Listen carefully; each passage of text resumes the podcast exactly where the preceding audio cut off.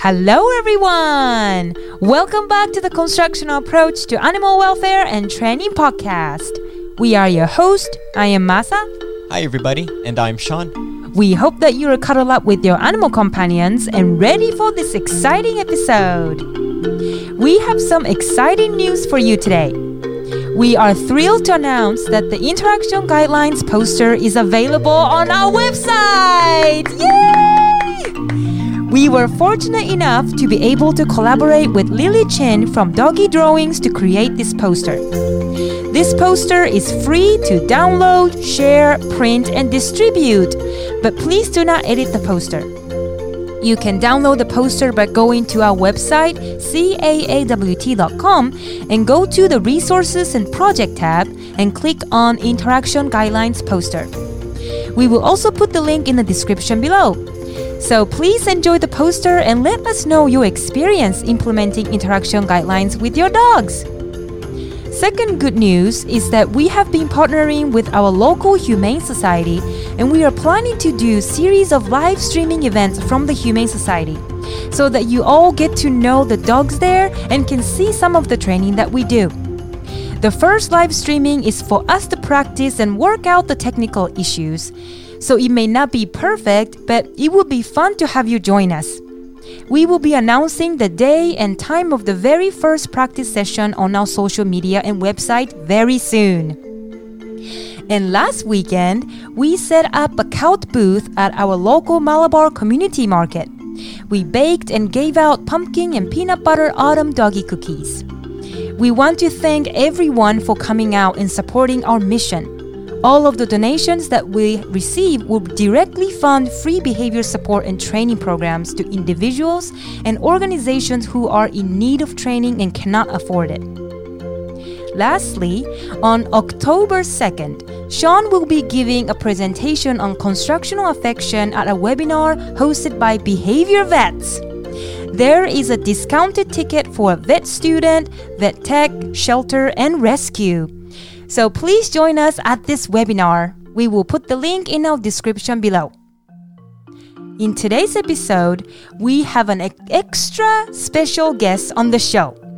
You all have heard us talk about this individual many times on the show, and this person co developed Constructional Affection and the Constructional Shelter Program.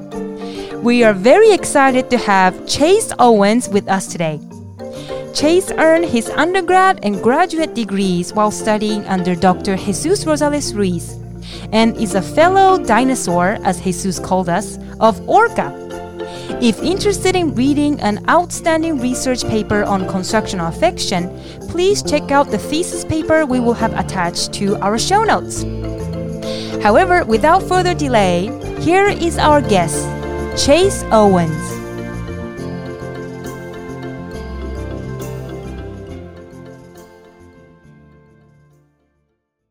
All right, so before we get into our topic, I'd like to take a moment to let the audience get to know you. And um, could you share with everyone a little bit about what got you involved in animal training and how you came into contact with the constructional approach? Sure, sure. So I got interested in animal training, you know, not too early. I got interested in animal training after high school, but before high school, I was always interested in animals. My dad was always good to me, and he used to take us to carnivals all the time. And my most memorable experience of going to these carnivals with him was playing tic tac toe against a chicken. yeah, and you know sometimes I would beat the chicken, but the chicken actually beat me most of the times because I didn't know all the good tic tac toe strategies yet. I was pretty young, and um, but it always stuck with me. It wasn't after that I didn't get super interested in animal training, though training chickens or anything like that. But you know, it was after high school and I got my first dog and you know, I was trying to teach some basic obedience and I wasn't sure where to turn. And I got really into Cesar Millan, mm-hmm. the dog whisperer.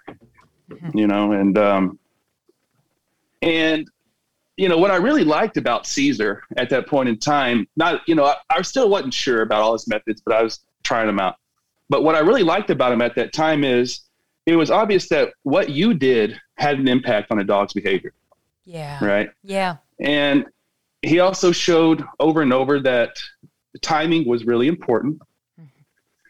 and that there were social aspects of interacting with the dogs. You know, they always talked about talk, touch, and eye contact. And it was really obvious that those things were important to a dog's life, you know. And so, you know, at that time, I actually was, you know, doing a lot of Cesar Millan's tactics, which is trying to be more dominant than the dog. And what does that really mean? I guess that really means, you know, trying to correct them whenever they do things that you don't want the dog doing, you know.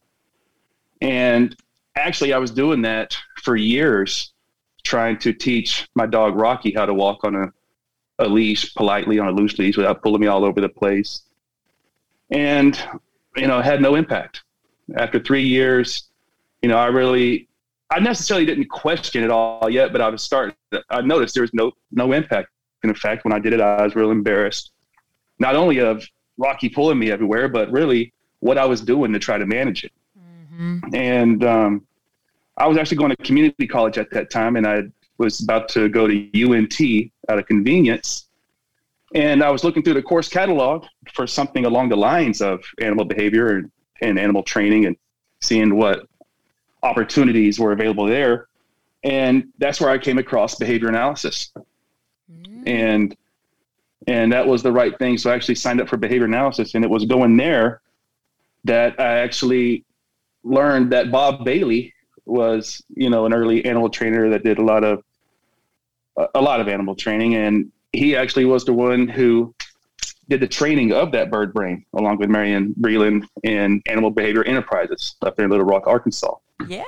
And yeah, so you know, and once I was at UNT, I joined ORCA, the Organizational for Reinforcement Contingencies with Animals. And, you know, that's where I met Sean and Jesus. And it was, you know, perfectly aligned with my mission. The goal of ORCA was to improve the lives of animals and their guardians through behavior analytic research and to inform the public about that research.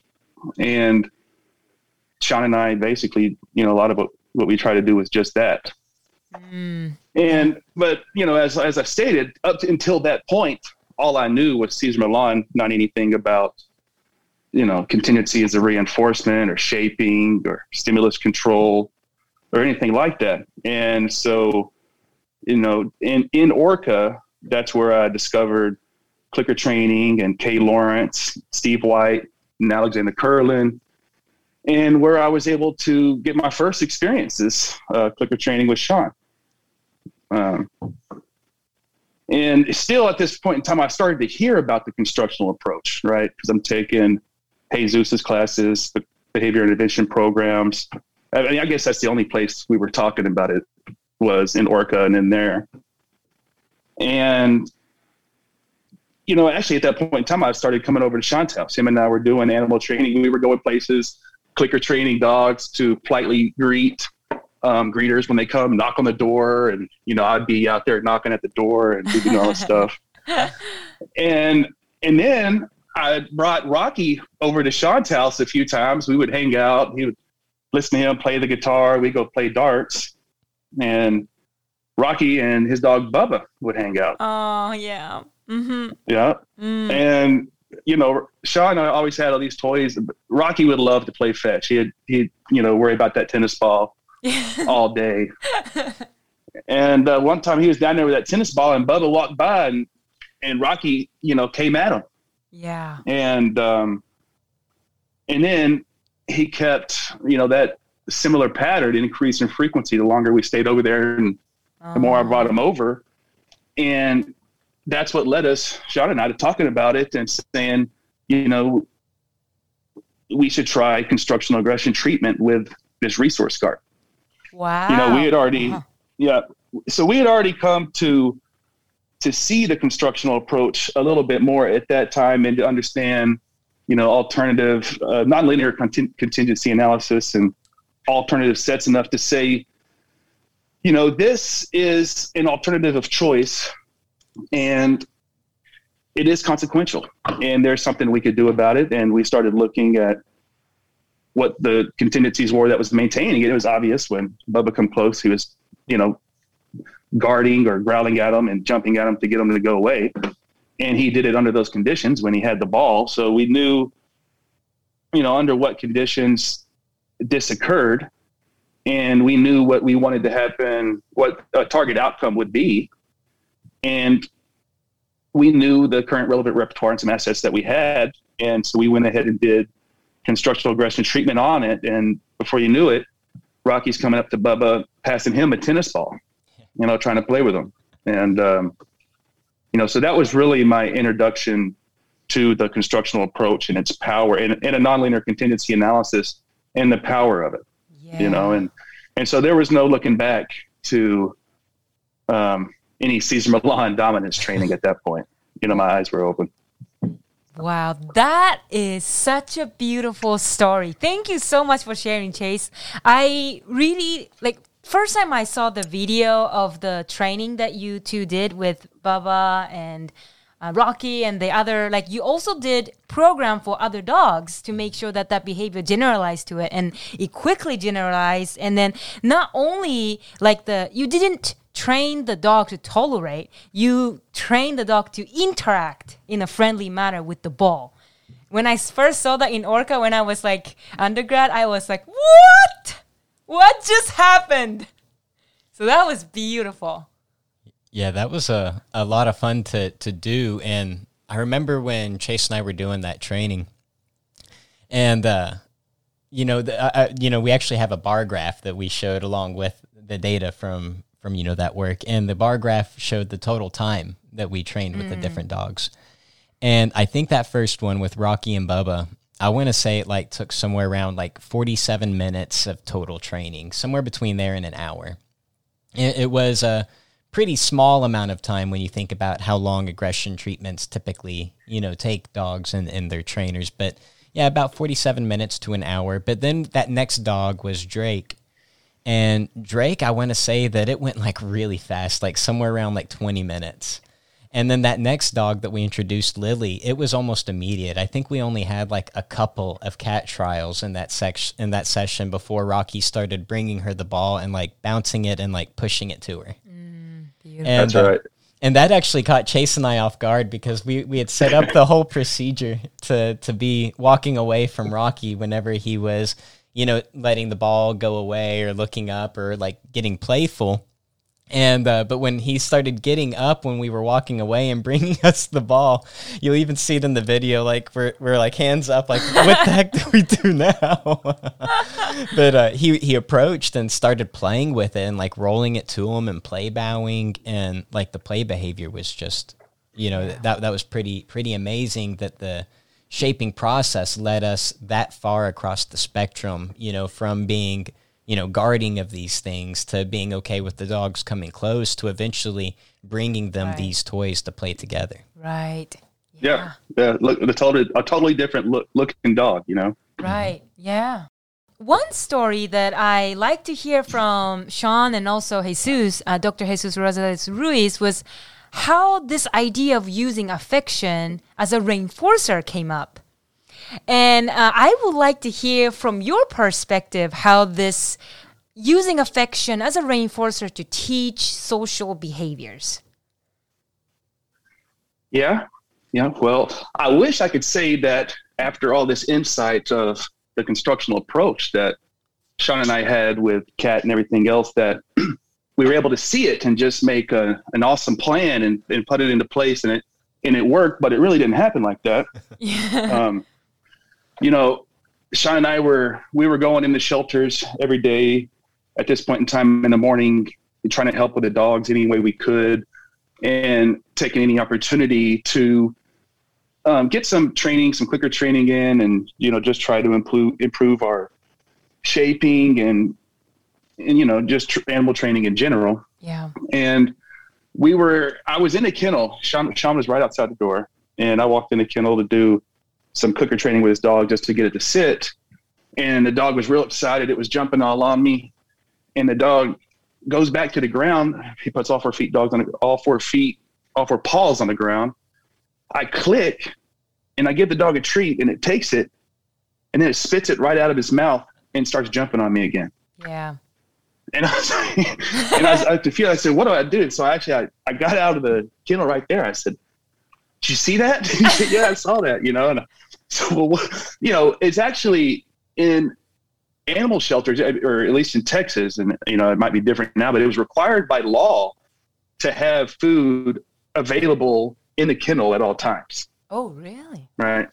Yep. So these dogs always had food in their kennels. And so actually it was quite miraculous sometimes that we were able to go in there and, and do clicker training the way we were.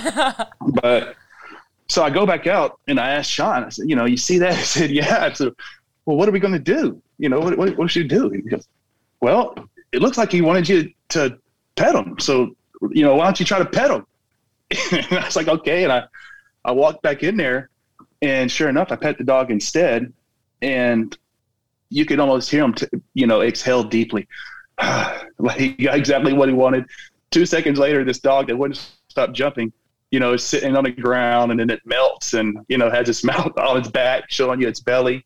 Wow. And, um, you know, it, you know, it happened pretty fast. And at that point in time, we couldn't really deny what we had seen, you know, right before our eyes, you know? Yeah. And so that's what first made us aware that, well, it, it really is obvious. It's like you're not telling anybody anything new when you say that for most dogs, affection has been potentiated as a reinforcer, that dogs want some type of interaction um, from the caretaker and other people, and they'll work for it.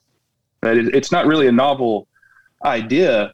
Um, what was novel was, you know, putting it together and using it in a systematic way. Right. And to get there, you know, we put the same lens. We that's when we put our constructional and, and nonlinear contingency analytic glasses on, and we begin to ask ourselves at that point in time the basic behavioral question. And you know, that's what behaviors under what conditions would we call calm, polite interactions, right? Mm. And so that's when we figured out and we're able to align the contingencies of what you want and what the dog wanted and we were able to then you know make explicit some target outcomes which are now the target outcomes for constructional affection uh, we then walked through the constructional approach and identified current relevant repertoires and saw that affection was already again um, a reinforcer the the dog uh, would approach for affection and sitting and lying down were already in the repertoire so we were already off and running and getting from wherever you are to the target outcomes of sitting or lying down for affection um, weren't that really tough to map out, right? I mean, some, no matter, you know, this is one Goldiamond thing he said all the time, or that, that you read that he said all the time was that, you know, no organism misbehaving all the time. At some point in time, there is some approximation to the target behavior that's going to occur.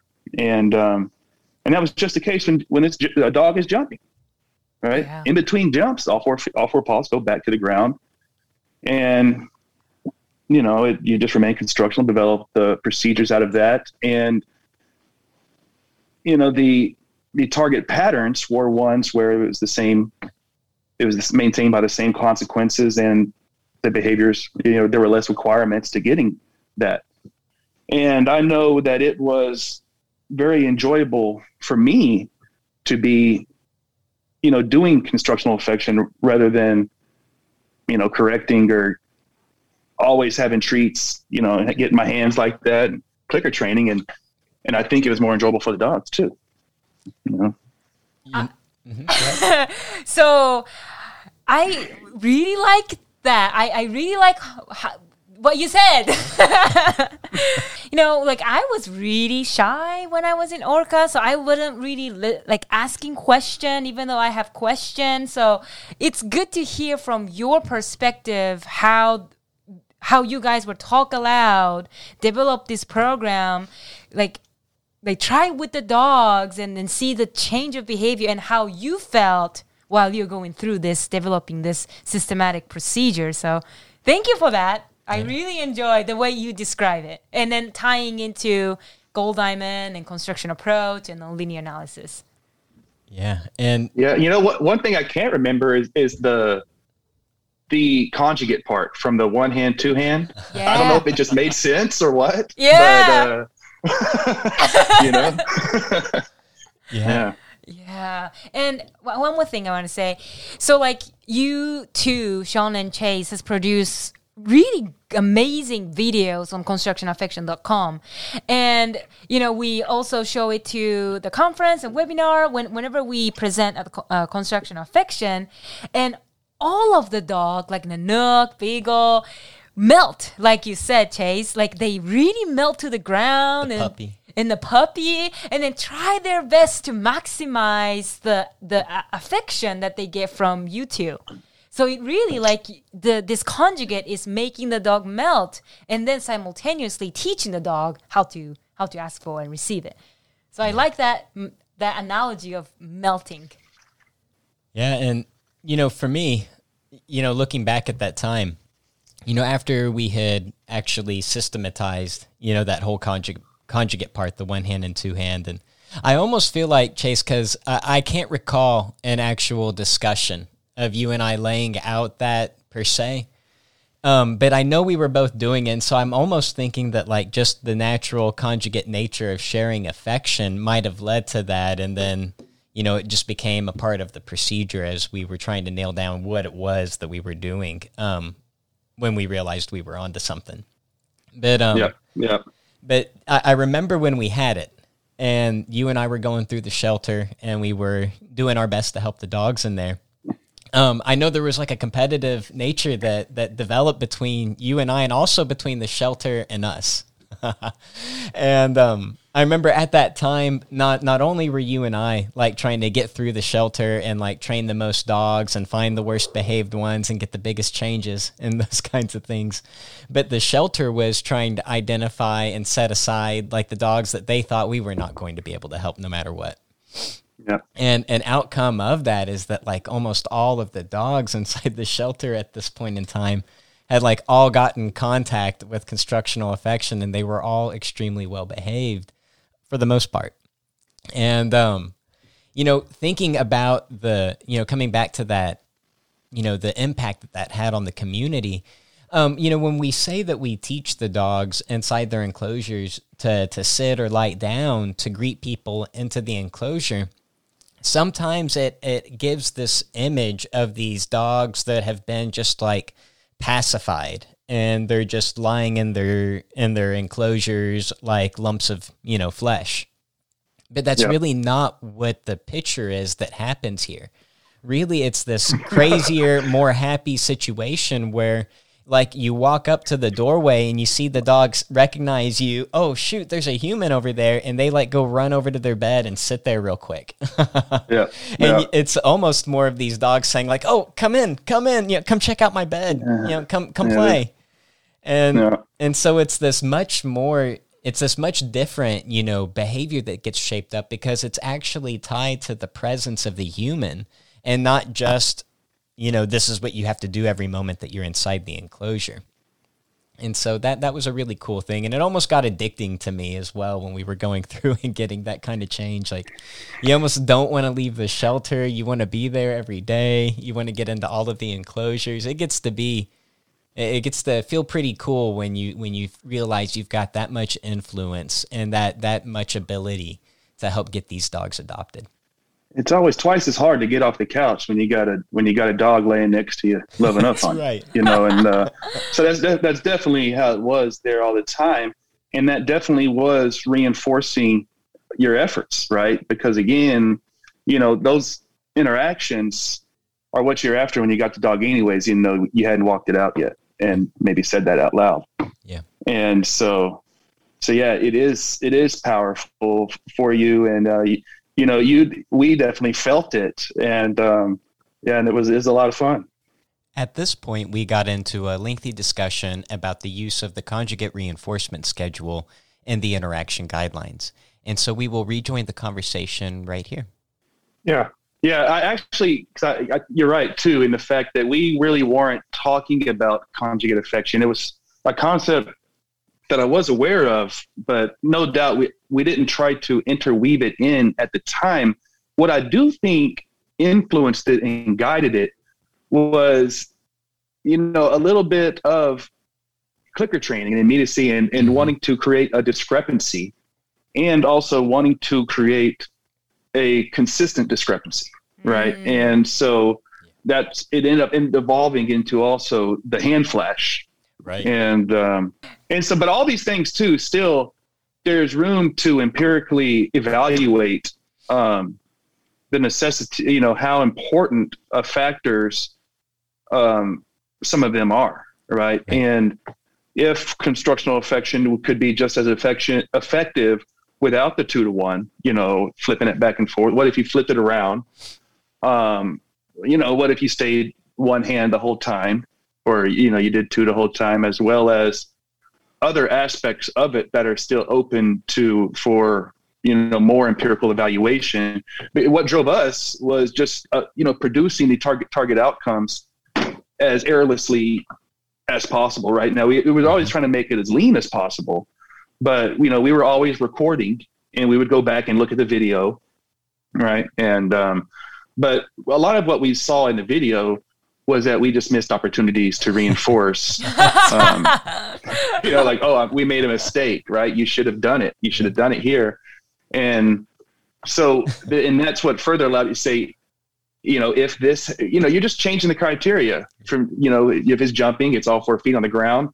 If all four feet hit the ground, then, you know, pet the dog with one hand.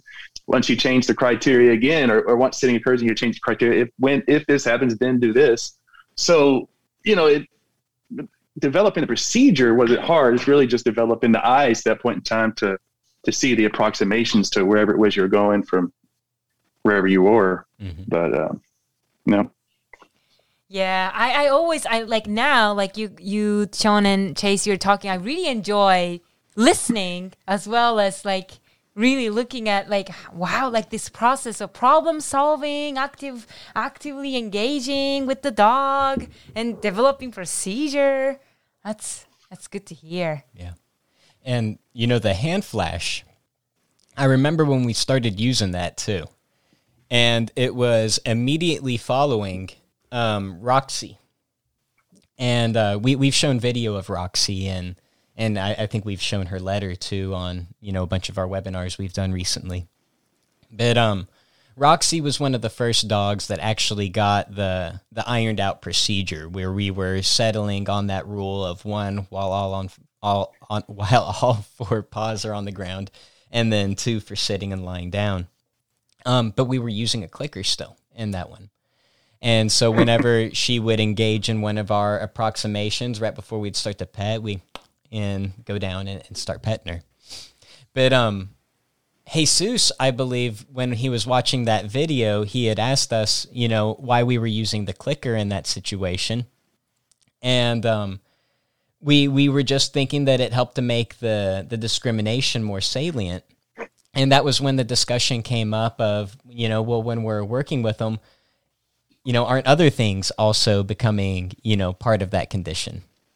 And Yeah. that was when we just decided to try it. We had we had we had already had this conversation with Jesus and we decided to just try it and we sat our we were actually doing the training at this time in the in the laundry room at the animal shelter. I remember setting my clicker down on the dryer and it felt like like leaving like my pair of pants, you know, on the dryer. Like I almost felt naked going into animal training for the first you time. remember how many different type of clickers we used to always have and have them out Yeah. on our dressers, kind of like they were trophies or something. Yeah. you know, and yeah, Yeah, I had Like- the electric ones, the box ones. Yeah.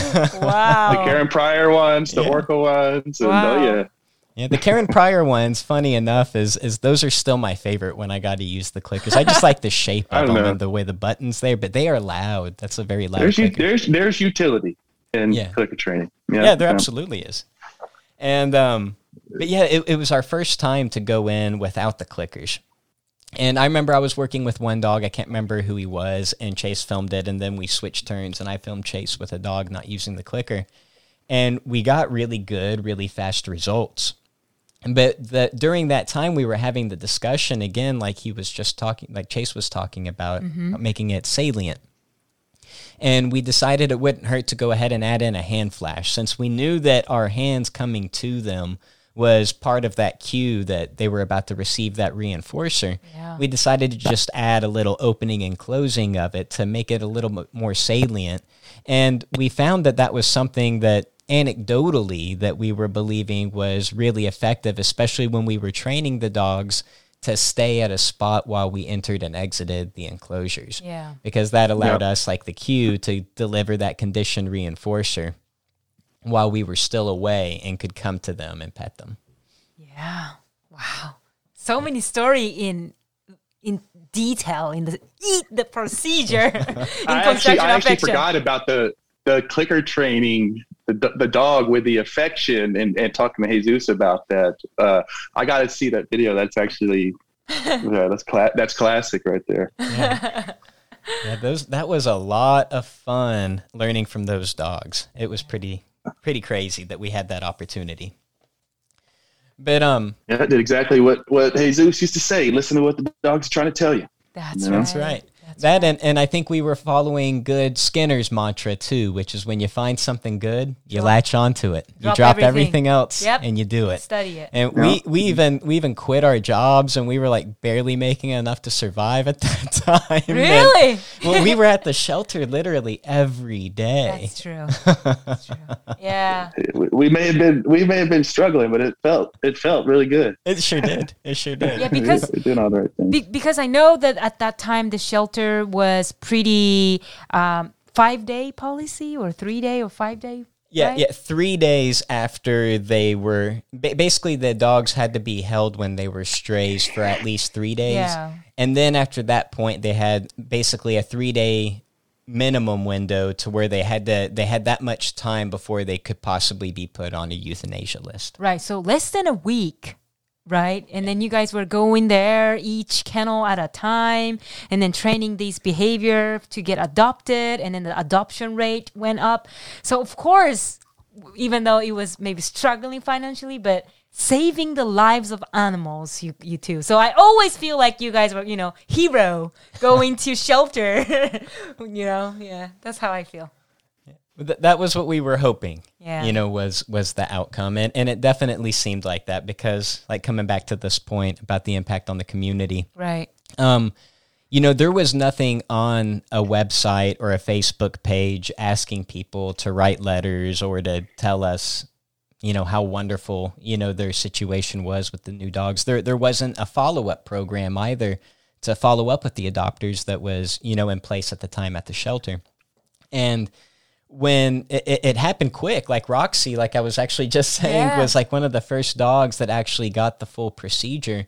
And that dog got adopted, and like two or three days later, we get this letter from the family and a picture of Roxy curled up on the couch with her with her one of her humans, mm-hmm. and letter just beautiful talking about how fast and how quickly this dog just melded into their lives and fell right into place and you could see it on the couch. The dog just looked as content as could possibly be. And then in the letter, uh, the, this person also said that Roxy was good with children. yeah. That is critical too. Yeah, that was a really, really big, big thing that I loved seeing in that letter.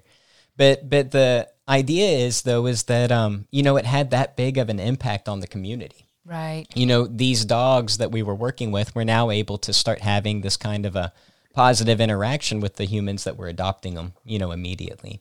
And so that was one of the big things that you know, when we got those letters and we got these reports that we knew we were like, holy cow, this is actually something that is going to help get to that mission of the shelter to get these dogs out, get them adopted and in a way Stay- that they're going to stay, Stay yeah, adopted. stay adopted. Yep. Yeah. But um, you know, real quick, let's go ahead and, and jump into question number two.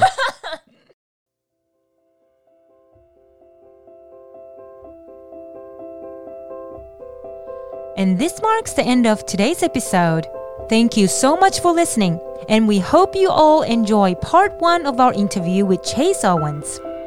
Make sure to join us next time for the conclusion of our fun and inspiring interview with Chase Owens, where he talks more about the experience of building the procedure for construction affection for dogs in the animal shelters.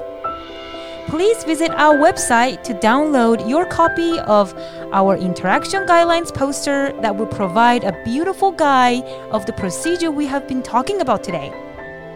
Before we go, we want to leave you all with one big final announcement. And that is to stay tuned on our social media and website for the official launch of our CAAWT membership. The CAAWT membership will give you access to a constructional community on Facebook, our bi weekly open house and CAAWT Lab meetings, which you can learn more about online. In addition to all of that, members can receive 50% off of all group classes and webinars and help choose the topics for those events.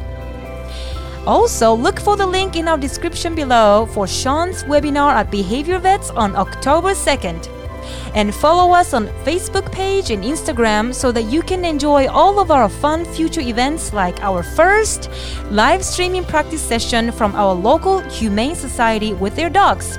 We will see you all there. If you like our show, please subscribe to our podcast or share it with your friend.